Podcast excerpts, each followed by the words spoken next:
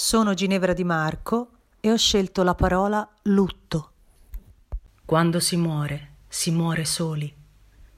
Questo è l'ultimo verso di una canzone di Fabrizio De André che si chiama Il Testamento.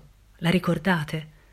Un testo ironico che scherza sulla morte, raccontando le ultime volontà di un uomo che sta per morire.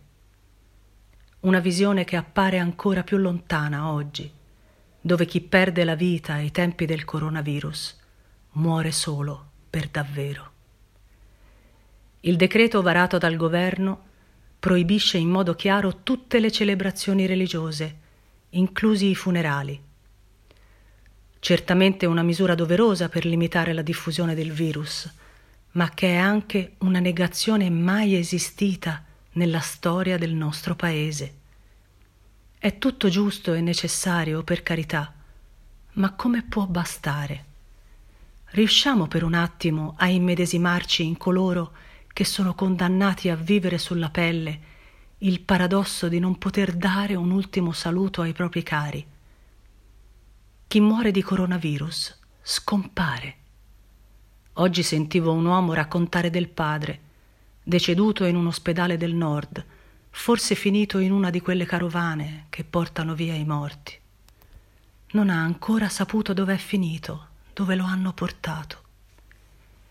Un silenzio che aggrava il dolore di chi deve fare i conti con un addio senza gesti, senza preghiere, senza un'ultima parola da poter sussurrare.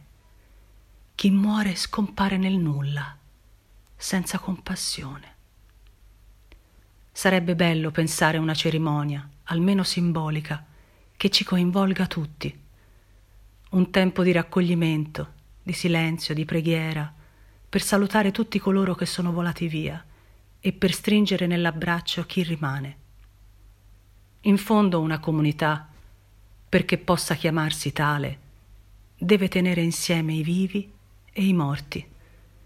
E in un momento come questo, in cui usi e costumi di un popolo sono completamente stravolti, sarebbe bene non abbandonare gesti e azioni che abbiano un forte valore simbolico.